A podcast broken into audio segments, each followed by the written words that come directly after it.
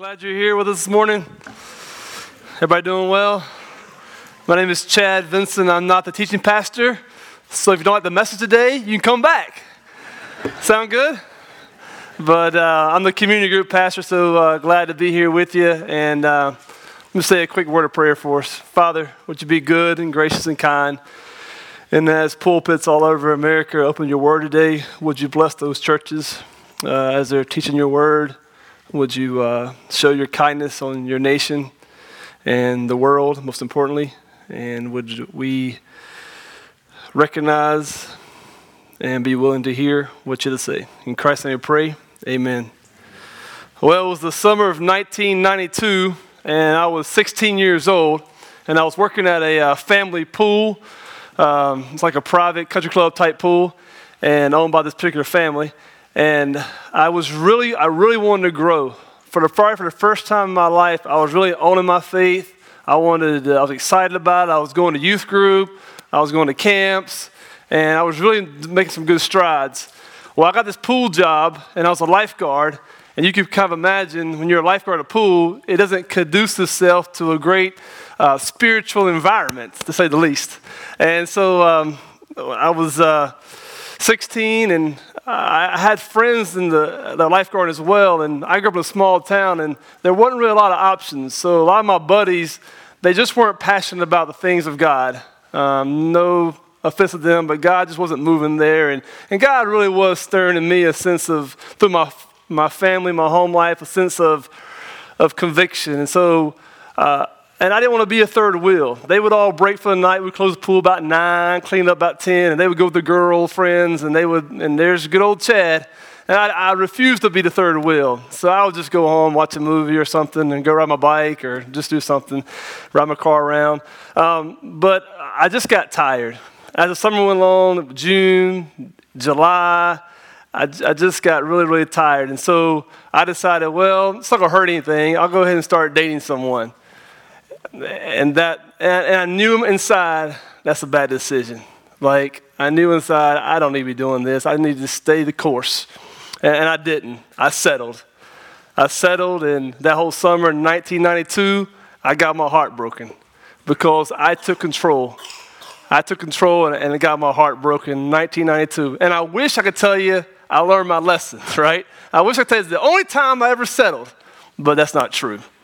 So, my, my, my point in bringing it to you this morning is see, in times of waiting, and you really want to do well, but you're stuck in a season of waiting when things aren't quite as they should be in your perspective, my question is how do you respond? See, how I responded at 16 was I took control and I made a decision. You could go apathy, you go comfort, you go a lot of different ways of how do you respond in this world when life doesn't make sense. It's not going as you thought it would go. And that's the question I want to ask you this morning is how to respond when we're stuck in a season of waiting and life is not working out like we thought it would. Are you like me? Do you find yourself just settling over and over and over again? Well, I want to back up and I want to give you a little background as we dive into Isaiah 56. Go ahead and turn there. Isaiah 56, verse 9. The nation of Israel, see, they had a clear and concise purpose. God was very clear in what he wanted to be about. He told them, he told Abram, he took Abram aside, Genesis 12, and said, I want you to be a blessing. There go, I want you to bless others. That was their distinct mission statement. That was their purpose. He told Israel, You're a nation. You didn't do anything to deserve this. You're not smarter than everybody else. You don't perform better than anybody else. But I'm going to choose you to bless those around you. And that was their distinct calling and their purpose as a nation. And we find ourselves now Isaiah 56. And guess what happens? They're like you and I. They're stuck in a season of waiting. Because they're living before the first coming of Christ, right? They're waiting, anticipating Him to come to make things right, to make things as they should be. That's what they're waiting for. to make things as they should be. The church, you and I, we're stuck in a season, aren't we? We're stuck in a season for about 2,000 years, aren't we? We're doing what? We're waiting. What are we waiting for? We're waiting for Jesus to come back, waiting for his promises. See, God has made these promises to his people, to us, and we're, we're in a season of waiting. And when you're in the season of waiting, not sure what you do, but my spirit and my heart and my mind grows very, very restless. As I'm waiting for Christ to come back and make things right, and I look around me, and I won't go into details, but I look around me and I see things as they shouldn't be. I see injustice. I see things that disturb me. And what do I do in that season? Well, Isaiah is going to show you three things not to do. Look at Isaiah 56, verse 9. He's addressing the leaders. See, the leaders had this, well, the New Testament will say, they had this form of godliness, the nation, this form, but they lacked the power. But they had the appearance of it, and that's what Israel had. See, they had the leadership, they had the prophets, they had the kings, and they had the royalty. And that was the leadership of the day. The kings, the prophets, and the royalty were the leadership of the day. But they had a form of godliness, but yet they lacked the power because the leaders had grown complacent. And the first thing we don't want to do as we're waiting for God to make things right, for God to make them as they should be, we don't want to find ourselves growing more and more complacent. And that's where we find the leaders. The leaders have grown more and more complacent, and we see them categorized as weak leadership. Look what it says about the watchmen. The watchmen have done what? They're blind in verse 10. Verse 11, the shepherds, what about them? But the shepherds, they are what? They don't have any understanding. And that's the leaders described as blind and no understanding. And that's where we're stuck.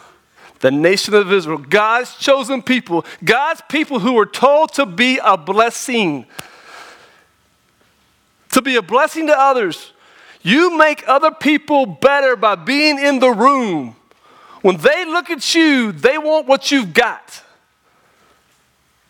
When people are around you, they hunger and thirst I want what that person has. And the nation was performing poorly. They were weak. And they'd grown complacent. And they were blind to the nature of their task. They were blind to the nature of the times. They were blind to the nature of their people. And listen carefully, they were blind to their own failings. Did you catch that? They were blind. The shepherds fared no better. The shepherds supposed to be the internal care, really caring for people. And the shepherds were self absorbed, self consumed, and all about self advancement. Hence, verse 11 they've turned their own way. It was all about them. The word picture used when it says they'll never have enough, if you can imagine someone's mouth wide open and you keep feeding them and feeding them and feeding them, and they never get full. They're never satisfied. If you have teenage boys, you probably feel that way. You keep feeding them and feeding them and feeding them, and they're not satisfied. You feed them some more and feeding them some more. And then you run out of money, and you don't have any more money. That's where I am.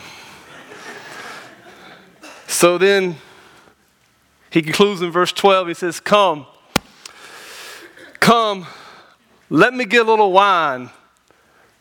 That's comfort right there. Get you a little wine, you comforted. Let me fill yourself some strong drink. I won't tell you what that is. That's called a little vodka. And tomorrow will be a day of great measure. And see, their unbridled desires have taken over. And if a little pleasure stimulating and comfort is good, then more is what? More is better. And then in our tra- train of thought, much more is what? It's much better. and that's where we are. So complacency has grown and grown, and the leaders have given way to, to one response while they're waiting complacency. This feeling of quiet pleasure, of security, often unaware of all the danger, because right now, where you are, everything's fine. And so, how do we fall into complacency where we live in a self satisfied life and give our dependence upon God? How do we do that? See, because complacency is so appealing. It's appealing because this we feel secure in our jobs, we feel safe in our own strength, we feel good about our knowledge, we feel good about protecting our money and our possessions. And it leads us to build an ivory tower of egotism. We become narcissistic at the highest level because all life is is about me. And that's where we find the leaders. And that's where we can find us today if we're not careful. And what it does, complacency, it numbs you. It numbs you. And it makes you simply disengage from those close to you, withdraw into oneself. And the sad part is, unlike Jesus, what he modeled, we have no compassion for other people who are spiritually and emotionally and physically hurting. And so our hearts grow callous and cold. And we have to ask ourselves the question when was the last time that I was moved? And what I mean by moved is internally moved, not externally, behaviorally moved. I mean, inside your chest, you were moved. You were grieved about those around you. See, when was the last time that I was really moved? I was really stirred we know that feeling feels like. We get stirred for all kinds of things. But when's the last time I was stirred and moved over the things that really truly broke or break God's heart? While the leadership is caught in the spiral of increasing compli- uh, complacency, the nation has chosen another poor response. See, they've chosen to do the second response, they've chosen to compromise. So the leaders are growing complacent, the nation, they're going to compromise.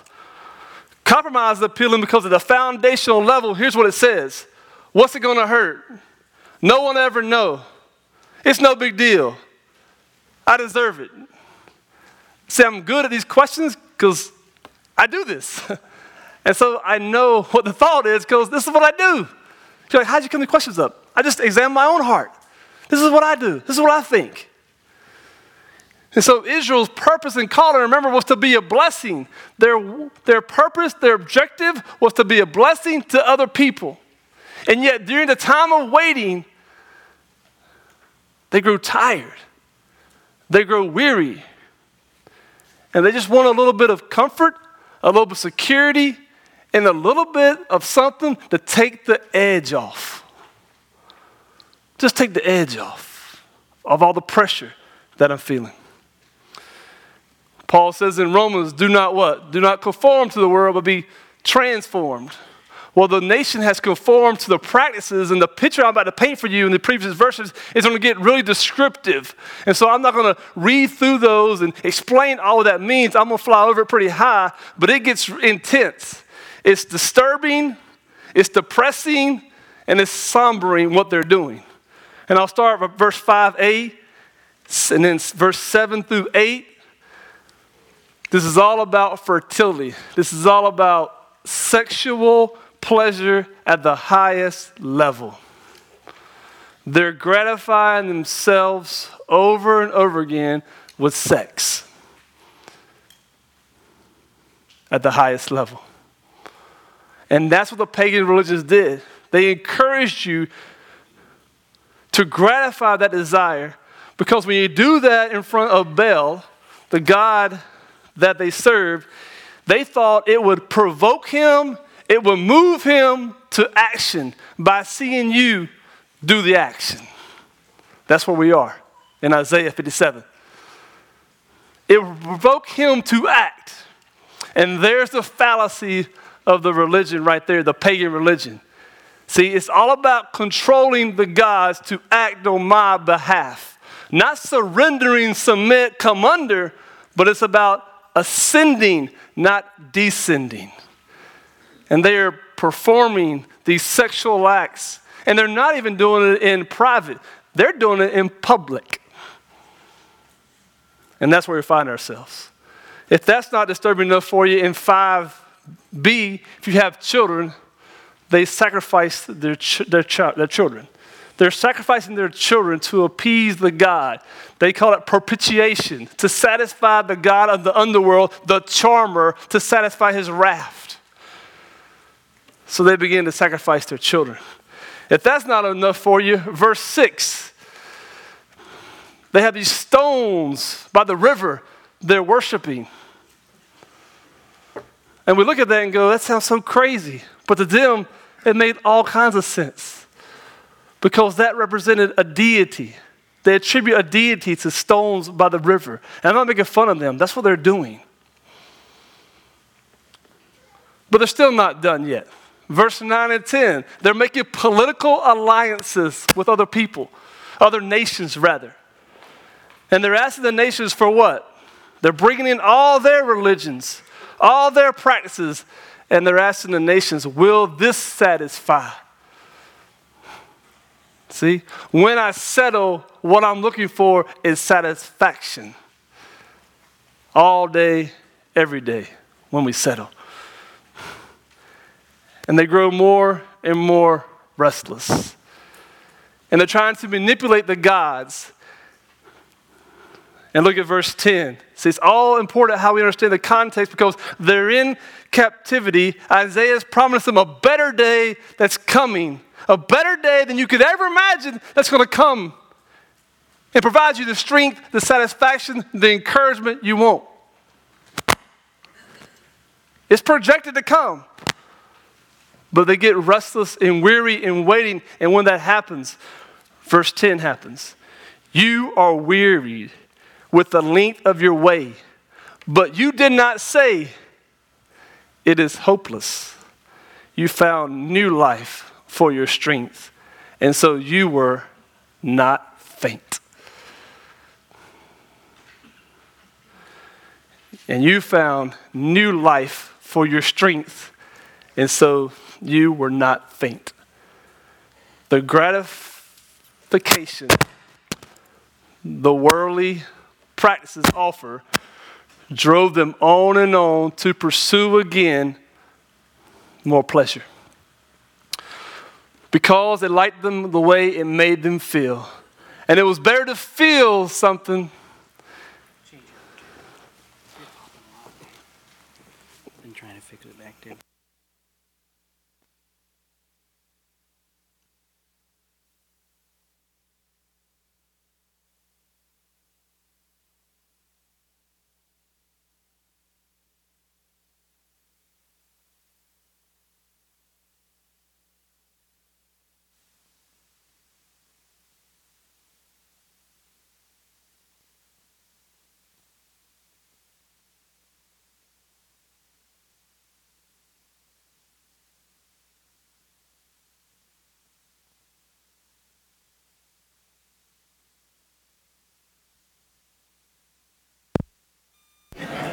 Encouraging way. Hey, look at there.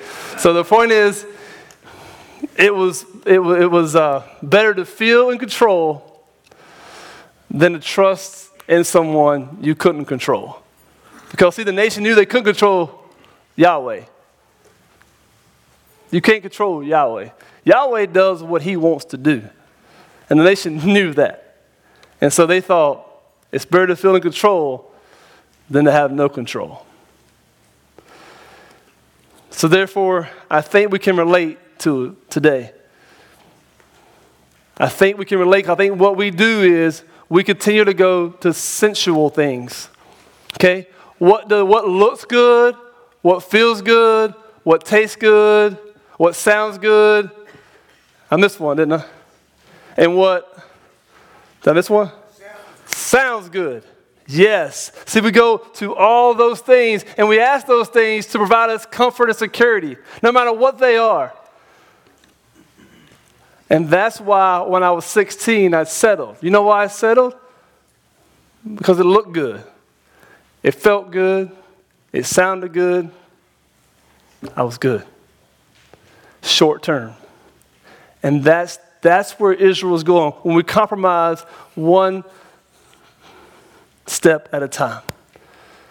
And so, where do you this morning, where do you go to take the edge off? It might, it might not be, you might look at that and go, Chad, that sounds crazy, child sacrifices. But you might go to TV. You might go to working out. Okay? You, you go somewhere. You just want to, you just feel all the pressure and you got to veg out. You might spend a Saturday just laying on the couch eating donuts. Whatever you do. Sometimes I go to the bathroom and just, ah, just a moment of silence. Shut the door and be calm, right? You got to escape somewhere. And that's what the nation is doing. And that's what I'm saying, one compromise at a time. The next one. The worldly practices the nation were participating in had become integral into the religious practice the Lord had prescribed for the people, thus causing the nation to experience watered down religion. And you all can nod your heads here because we're in Tennessee, I believe. I'm from North Carolina originally, and you call this, back where I'm from, cultural Christianity. And you call this even more slang, you call this plain church. And that's what's happening now. We just go to church because that's what mom and dad do or grandma do. Did. And that's what we do. We just kind of go and smile and wave and network businessly, connect with people relationally. That's kind of what I do. So who I am. See? They're just kind of playing church, this culture. So what happens, I'm performing outwardly these tasks, but inside my heart is detached and dead. I'm not really all in. I'm not really all in, but I give the appearance that I'm all in. And that's called playing the game, playing the hypocrite. What we get accused a lot of Christians of doing, playing the hypocrite. And Jesus says, no, no, no, no, no. We're not to play church in 58. See, they thought they could fool him. Look at verse 2. 58, verse 2. Yet they seek me daily and delight to know my ways as if they were a nation. See, as if, as if they were a nation that did righteousness. As if they were a nation. What, what the Lord's saying here is, you are like that. That's not who you are. You perform that. But I know who you really are based on your motivations. And they are playing the game. And so Christianity have become just transactional, but not really transformative. And so become a transactional religion versus a transformative where I really feel like I'm getting better and I'm changing. I'm becoming more like Christ. I just kind of nod, hold my hands up. Amen. Good word, brother. There we go. And that's what he's talking about. And he, they thought they could fool him. And here's the motivation. Look at verse 3. Their motivation is Behold, in the day of your fast, you seek your own pleasure. Back to that again. They were using God to get what they wanted from God. And we can relate. They were using God to get what they wanted from God. And Yahweh comes in and says, No, this is not the transaction. I'm trying to transform you as well. And so then what happened is if our religion is sincere and doesn't move us to act, to make those around us better, to make us a better place, if it doesn't cause us to, to act, to respond, and we just go quietly into the night, That's not religion. That's not true religion. It's, uh, it's unhelpful to others, it's, it's harmful, and it's unacceptable to God. That's not true religion. If we don't act, it's impossible to be truly religious and be socially indifferent. We have to engage society as a whole. There's no going off and retreating it is always attacking, attacking, attacking. It's not retreating, retreating, and pull back. It's engaging. the hearts and lives of people who are hurting, who are discouraged, who need hope. And that's what he addresses. So notice in um, 58, if then, if then, about three stanzas of if then, if then, because what he's addressing is the nation had two practices, right? The fasting, ritual practices, and the Sabbath. That was their two fasting and the Sabbath. And they've turned those practices that were meant to be good and helpful into helping them. And so now it become a competition, it become a comparison. Instead of a lifestyle, it became looking down on someone because they didn't do it the way I did it. It became judgmental. And Isaiah comes in and says, No. He wants heart change at the heart level, so he addresses the issue of fasting. It says, verse 6 If you lo- loose the bonds, if you undo the straps, if you let the oppressed go free, See, we fight against injustice, we fight against inhumanity, we fight against inequality because these are our brothers and our sisters in the Lord. And that's why we fight against it. He said, if you do that, then what happens? Your light will shine. You will actually be a blessing to other people. They'll look at you and they want to know, I want what you have. When you're around them, you'll be a delight. You'll make them better people as Christ is making you a better person. And that's the motivation. He says the light will go into the darkness and healing will go into the broken.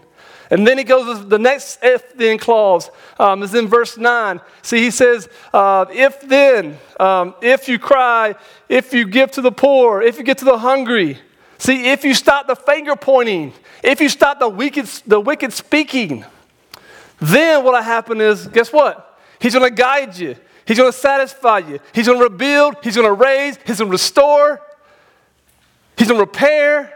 This is all in 11, 12. Look at the verbs repair, restore, raise, rebuild, satisfy, and guide.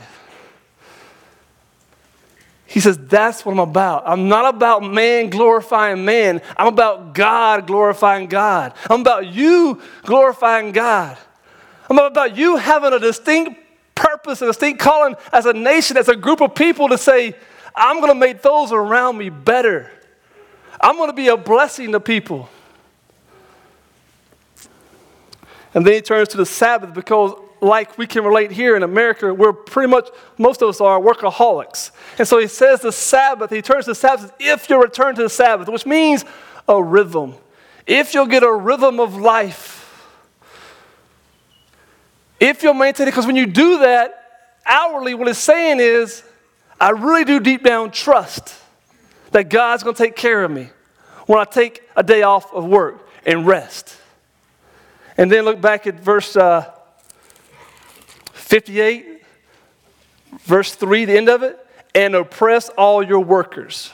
See, they were oppressing the workers. So if you're here this morning, you're a boss, that's what he's saying. Don't oppress the people that are under you. Give them a rhythm to life. And that's why he was so frustrated, Yahweh was. That's why God was so frustrated. This is not what I intended it to be. I had fast and Sabbath for a distinct purpose, and we're not fulfilling the purpose. And so then we go to cultural Christianity, right? Because, see, what you got to understand today, I got my nice pink shirt on for you, freshly ironed, Okay? I got my nice uh, pants on here. Okay? Looking good. If I'm ugly, it's fine. Just here down look pretty good. Okay? See, you getting my best. You are getting my best. You're getting my A game. This is all I got to offer right here. Is a nice pink shirt, my nice black pants. I even went for a little jog yesterday on the treadmill. I'm sore. My hammies are sore right here. I want to make sure I look good for you this morning. See, you're getting my very, very best. But see, what you don't know is deep inside of here, there's all kinds of stuff going on. But I look pretty polished and got together, right? I mean, you get my best. I mean, pink shirt for a man to do solid. He's, he's in his masculinity. He understands it. He's cool wearing pink.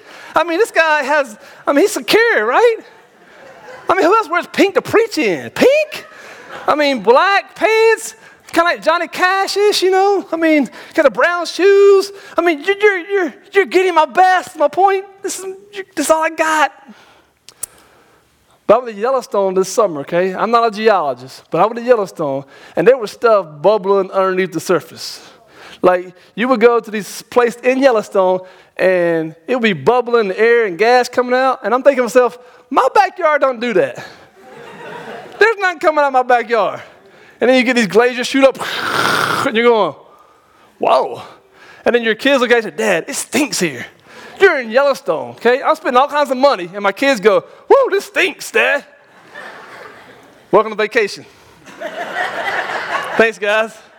See, see, what I'm trying to say is, see, it's so in, in here, in here, something stinks. I'm just telling you. I look good. I can do the cultural Christianity thing. I can shake your hand. I can make eye contact with you. And I can not care anything about you in here. I could use you for my own purpose and my own sweet pink shirt Chad, cool guy Chad. I could take advantage of you and smile and say, I love you too, brother. And that's what's going on. That's why it's so dangerous because our hearts have to break and we got to quit playing the game. Image management is exhausting, it's not sustainable.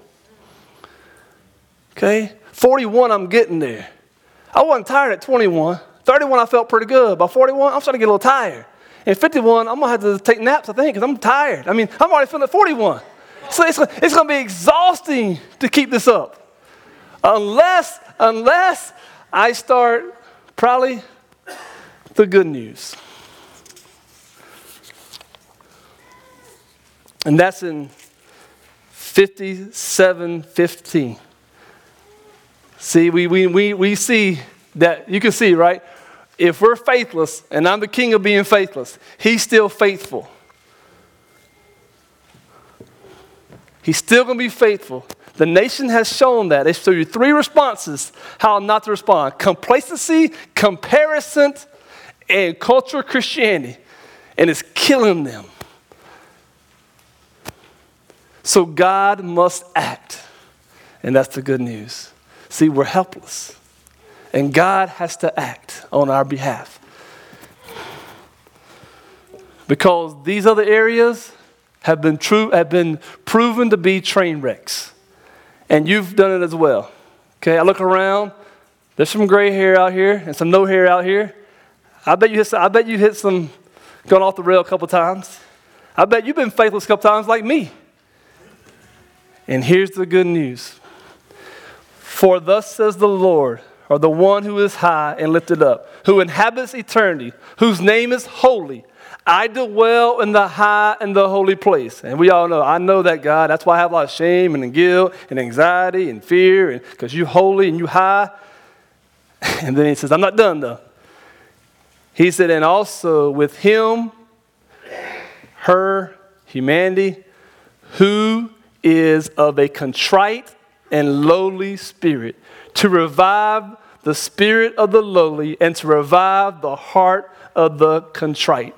Do you know what contrite means? I mean, I'll just be just real literal with you. It means to crush, to break, and to cripple. That's who God dwells with. He dwells with people who are crushed, who are crippled, and who are broken. That's where He resides. And so, if that means, if it means that, then it must mean I've got to give up control. It must mean that I have to have the courage in humility to be honest about what is going on inside of me. That's where God dwells. Maybe God dwells in those conversations when I'm being totally honest and transparent and raw with someone. Maybe that's where God dwells. Maybe God dwells when I'm hurting. I'm not sure how I'm going to even get up tomorrow morning. And I talk to somebody and I have a conversation. And maybe those are holy moments. Maybe that's where God dwells. Because I don't know about you, but for a lot of times, there's been two options in my life. Either I stand in my own righteousness or I stand in the imputed righteousness of Christ, something that's I'm baking on Him. And I've tried to stand here many times and still do, still settle, still compromise. But maybe the point is, it's not how I hold on to Christ. It's not me just holding on to Christ, holding on to Christ, holding on to Christ. Maybe it's Christ holding fast to me in my faithlessness.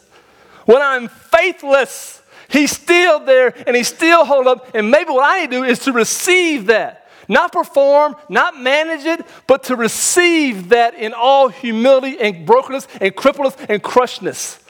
Maybe that's what I need to do. Instead of performing and acting, maybe I need to come here and say, wow, even though I'm faithless, I want to settle every second I have a decision. I'm thinking, what's the easiest way to get out of this situation? What's the easiest path? He's still faithful in that. And so to stand on that, I go, I'm all banking on Jesus. That's all my hope is. Because you're getting the best I got today, and the best I got is pr- probably pretty lousy. And that's the best I got. But yet, when I bank on him and the best he's got, and I bank on that, then what happens is it's imputed to me, it's accredited to me, and then this theology, this, this robust theology becomes a life because now I know, wow, that's the God I serve. Jesus credit to my account, and I did nothing, but I got to have the humility to be broken, to be contrite. I'm making all my money on that. Because the other way is tiring, it's exhausting, and just to be honest with you, it doesn't work. That works. Because I know without a shadow of doubt, I am faithless. You ain't got to tell me that. What I need you to tell me is what do I do when I want to go to shame? What do I do when I want to go to despair? And the gospel comes in and says, I take the one in despair, the one in shame, the one in guilt, and I raise up and I take the one who's self righteous playing the church games. You know what I do with them? I crush him and her. Woo! I crush that one and raise this one up. I'm thinking that's where I want to be. So when I settle, that's what makes it so beautiful. See, when you perform so poorly, when I perform so poorly, God Christ is still holding fast to me if I can admit that in humility, my need. That will change your paradigm. And then, unlike the pagan religion, not using God, I desperately need God just to breathe. Just to breathe. Because I don't have it all together. And I can't manage it, and I can't pull it off well. And I pray, Lord, as we receive that, my friends, I pray that will be satisfying to you. and those moments when you compromise and you settle and you become complacent and you play church games and culture Christianity, I pray you go back home to the God who raises the guy in self pity, the woman in self pity. He raises them up. And he takes the one who's righteousness and arrogant and judgmental, and he'll crush them. But probably you this morning, you probably need to be raised up because you're probably beat down. And you need to know when you're crushed, you're right where you need to be. As a response, will you stand with me?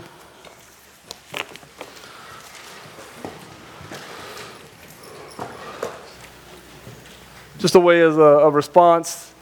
Um, you know, humility is just basically all about crushing our ego. You want to put your ego on the altar, and you won't allow God to crush it.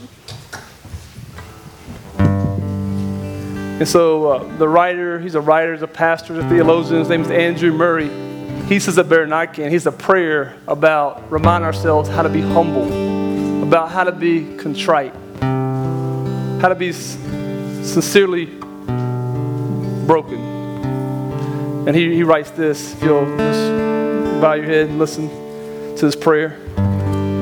That of his great goodness he will make known to you, and to take from your heart every kind and form and degree of pride, whether it be from evil spirits or your own corrupt nature, and that he will awaken in you the deepest depth and truth of humility which can make you capable of His light and His Holy Spirit. Amen.